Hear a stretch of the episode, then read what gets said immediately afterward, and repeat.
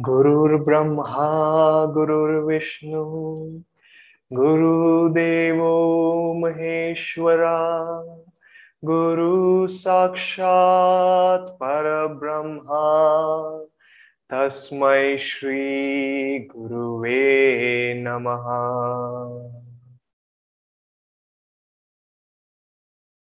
नमस्ते दोस्तों।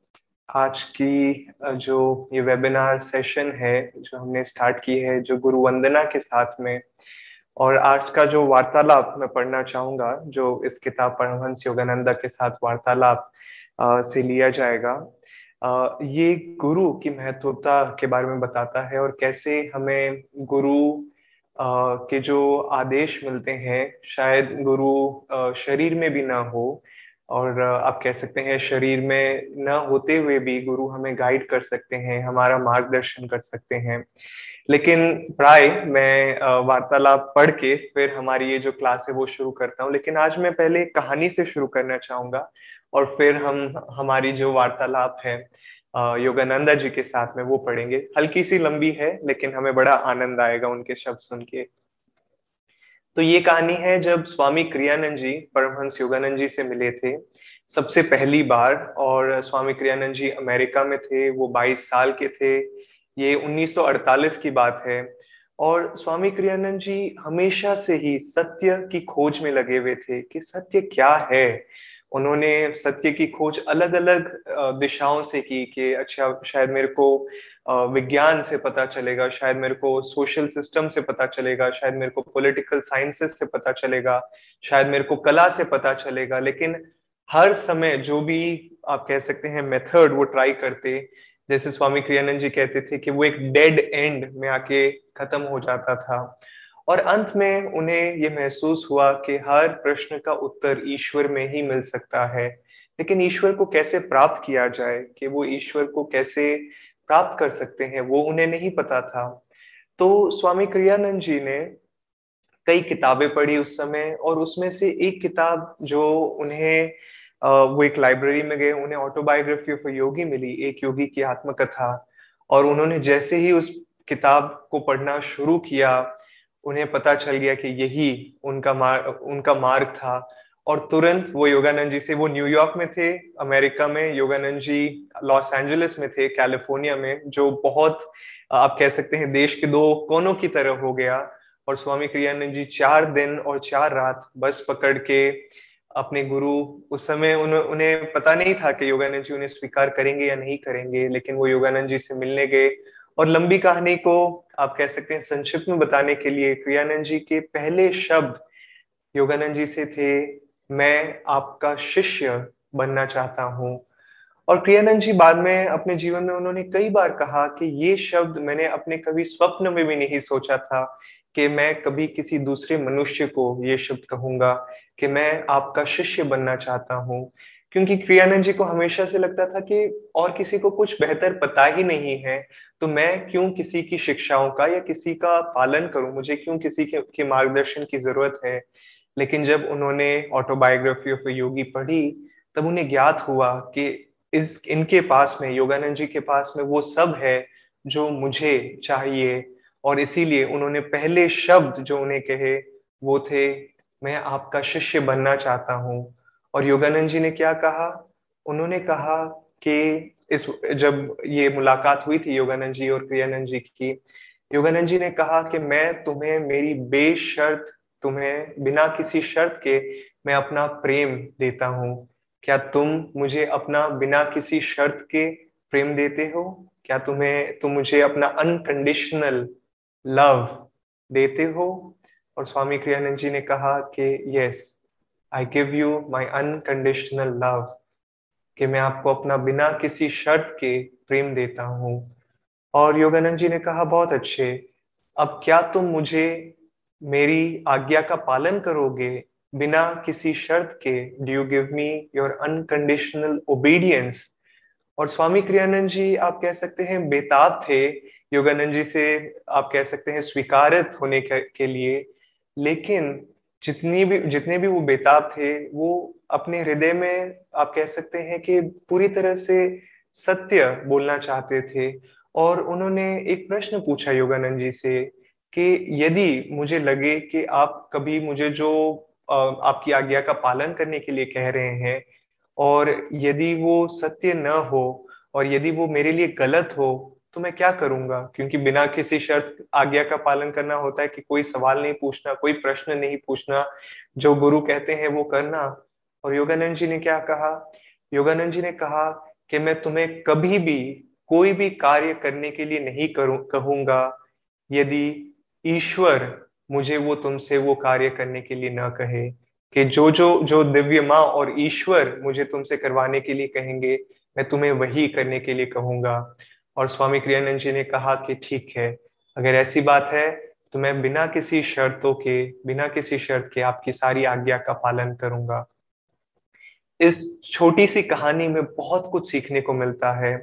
पहली बात, गुरु का जो आशीर्वाद होता है जो प्रेम होता है, वो हमेशा हमारे लिए बिना किसी शर्त उपलब्ध रहता है। जो परमहंस योगानंद जी के पहले शब्द थे, वो आप कह सकते हैं, एक तरीके से हम सबके लिए है कि एक सच्चे गुरु का जो प्रेम है, वो कभी भी किसी शर्त के साथ नहीं होता है।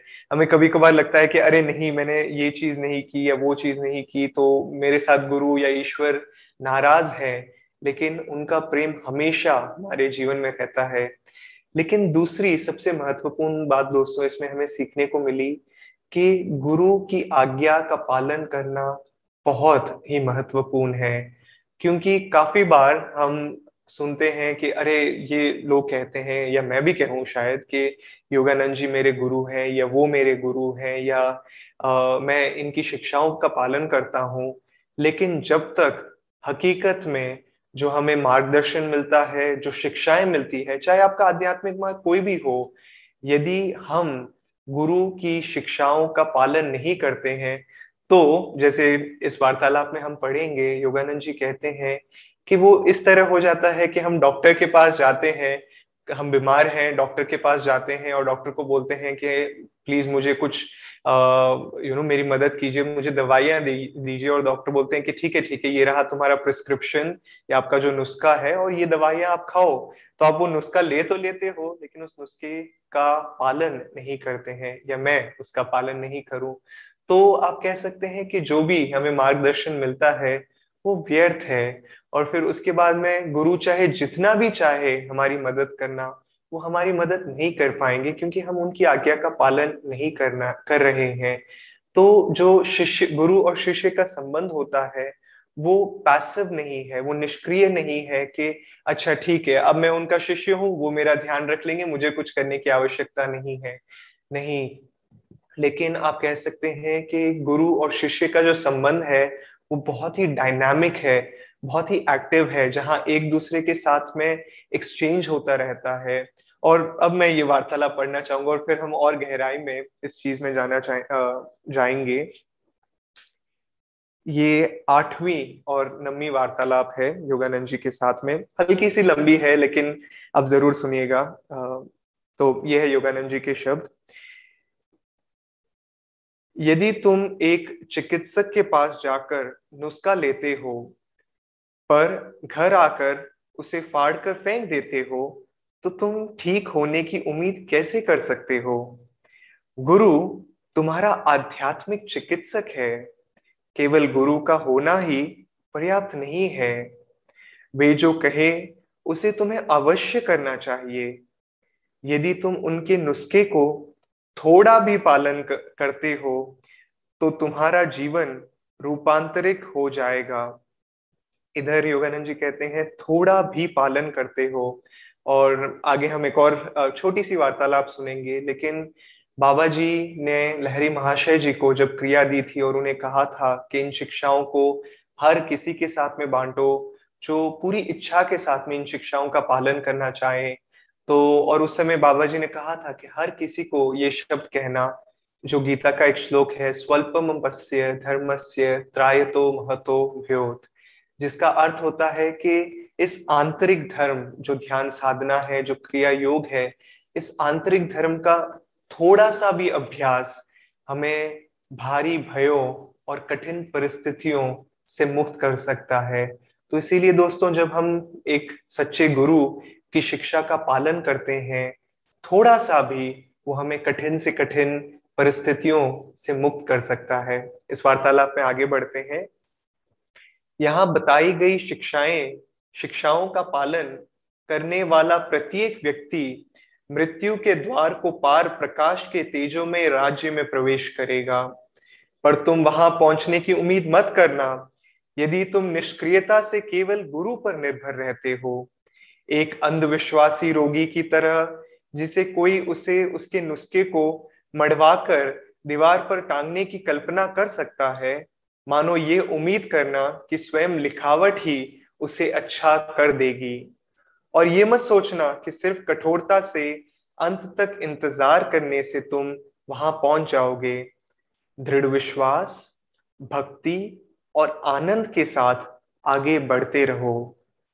अपने दिव्य लक्ष्य पर पहुँचने से बहुत पहले ही तुम जान चुके होगे कि जीवन कितना अधिक मधुर हो सकता है। यदि इस, इसे ठीक तरीके से जिया जाए, आंतरिक तेज, प्राण शक्ति और प्रसन्नता से तुम दमकने लगोगे। और ये एक छोटी सी और वार्तालाप है जो मैं पढ़ना चाहूँगा। गुरुजी हमें कहा करते थे, मैं जो शिक्षा देता हूँ, यदि तुम उसके सौवे भाग को भी, का भी अभ्यास करोगे तो तुम ईश्वर को प्राप्त कर लोगे। दोस्तों, अक्सर हम सोचते हैं कि, अरे, हमें ईश्वर की प्राप्ति कब होगी? मुझे कब मैं समाधि की स्थिति में जाऊँगा? या कब मेरा अहम पूरी तरह से लीन हो जाएगा? और तब जाके मैं शायद थोड़ा आनंद महसूस कर पाऊँगा। लेकिन ये हकीकत नहीं है। जैसे ही हम आध्यात्मिक मार्ग पे ध्यान साधना में अपना पहला कदम रखते हैं, जैसे इस वार्तालाप में कहा था कि हम, यदि हम थोड़ा सा भी अभ्यास करते हैं। थोड़ा सा भी एक सच्चे गुरु और इस विषय में योगानंद जी की शिक्षाओं का पालन करते हैं, तब हम पाएँगे कि हमारा जीवन आनंद से भर जाता है। और हमें ऐसा है कि जैसे जैसे हम हर एक कदम लेते हैं ईश्वर की ओर, ईश्वर हमारे पास, हमारी ओर या गुरु हमारी ओर दस और कदम बढ़ाते हैं और मैं कभी कभी मज़ाक करना पसंद करता हूँ कि हमारे शायद हमारा जो एक कदम होता है और जो ईश्वर के दस कदम होते हैं ईश्वर और गुरु के पैर बड़े हैं तो उनका हर एक कदम भी बहुत बड़ा है हमारी ओर। खैर मज़ाक से दूर जाते हुए अब वापस आते हैं इस विषय पे कि एक सच्चा गुरु हमेशा ईश्वर की ओर और, और ईश्वर जो हमसे चाहते हैं वही हमसे मांगते हैं। क्योंकि क्रियानंद जी का जब वो प्रश्न उन्होंने पूछा था कि मुझे अगर लगे कि आप जो मुझे कह रहे हैं वो मेरे लिए सही नहीं है तो मैं क्या करूँ? और योगानंद जी का उत्तर क्या था? कि मैं तुमसे वो कोई भी चीज़ नहीं मांगूँगा जो ईश्वर खुद तुम्हें करने के लिए मुझे लगता है कि ईश्वर तुमसे वो करवाना चाहते हैं। और एक सच्चा गुरु वही होता है जो अपनी और किसी शिष्य को आकर्षित करना चाहे। एक सच्चा गुरु, हर एक शिष्य को गुरु की ओर ईश्वर की ओर एक सच्चा गुरु ईश्वर की ओर उसे उसका मार्गदर्शन करना चाहेगा। जब योगानंद जी के पैर उनके शिष्य छूते थे आशीर्वाद लेने के लिए तो हमेशा परमहंस योगानंद जी अपने हाथ को अपने आप कह सकते हैं कुठस्थ पे ऐसे हाथ को रखते थे कि जो भी तुम आ, मेरे पाँव और शरण छू रहे हो उस ऊर्जा को मैं ऊपर ईश्वर की ओर भेज रहा हूँ। क्योंकि मैं गुरु नहीं हूँ ईश्वर इस शरीर के माध्यम से तुम्हारी सहायता कर रहे हैं।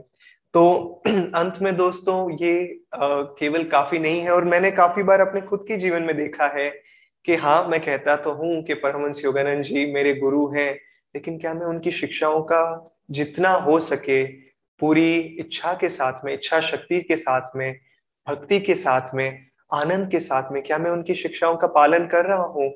या क्या जैसे इस वार्तालाप में था, मैंने सिर्फ़ उनकी तस्वीर मढ़वा कर रख दी है और बीच बीच में जब भी मैं उनकी तस्वीर को आते जाते हुए देखता हूँ तो मैं बोलता हूँ गुरु जी नमस्ते, और बाकी के जीवन में मैं उन्हें बिल्कुल भूल जाता हूँ।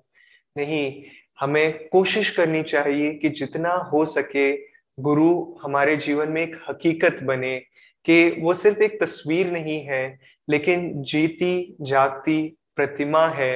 जो हमारे जीवन के द्वारा उनकी शिक्षाओं का पालन के द्वारा हमारे जीवन में उनकी प्रतिमा आप कह सकते हैं उतनी ही आ, हमारे जीवन में बाहर केंद्रित होती है बाहर की ओर जाती है और उन उसका उन गुरु का आशीर्वाद और उनकी जो प्रेरणा है हम हमारे जीवन में ही नहीं लेकिन बाकी लोगों के साथ में भी बांटते हैं। मैं एक चीज़ और इसके साथ में दोस्तों में आज का ये जो सेशन है, वो समाप्त करना चाहता था कि हमने कुछ वार्तालाप पढ़े हैं आज और इससे पहले भी हमने कुछ वार्तालाप पढ़े हैं। और इन वार्तालापों को आप कह सकते हैं कि ये अलग अलग दिशाओं से आ रहे हैं कि कहीं वो किसी के साथ में इंटरव्यू दे रहे हैं कि ईश्वर की चेतना के बारे में बात कर रहे हैं। कहीं वो बोल रहे हैं कि योगानंद जी कह रहे हैं कि अपनी शरीर के बारे में, अपने भौतिक जीवन के बारे में चिंता मत करो। कहीं वो कह रहे हैं कि गुरु की शिक्षाओं का पालन करो। कहीं वो कह रहे हैं कि मैंने इतनी सारी चीज़ें दी है, लेकिन उसका एक परसेंट सौवा भाग भी यदि आप करेंगे तो आप उधर पहुँच जाएँगे। लेकिन ये सारी चीज़ें दोस्तों उस एक केंद्र पे, आप कह सकते हैं जैसे एक साइकिल का पहिया होता है। और बीच में एक केंद्र होता है और अलग अलग जगहों से आपने देखा होगा साइकिल में वो तरंगे होती है, वो तार तार होते हैं जो उस केंद्र की ओर, सारे के सारे तार, चाहे कहीं से भी आए, उस केंद्र की ओर जाते हैं और वो केंद्र आप कह सकते हैं कि ईश्वर की प्राप्ति है, आत्मबोध है।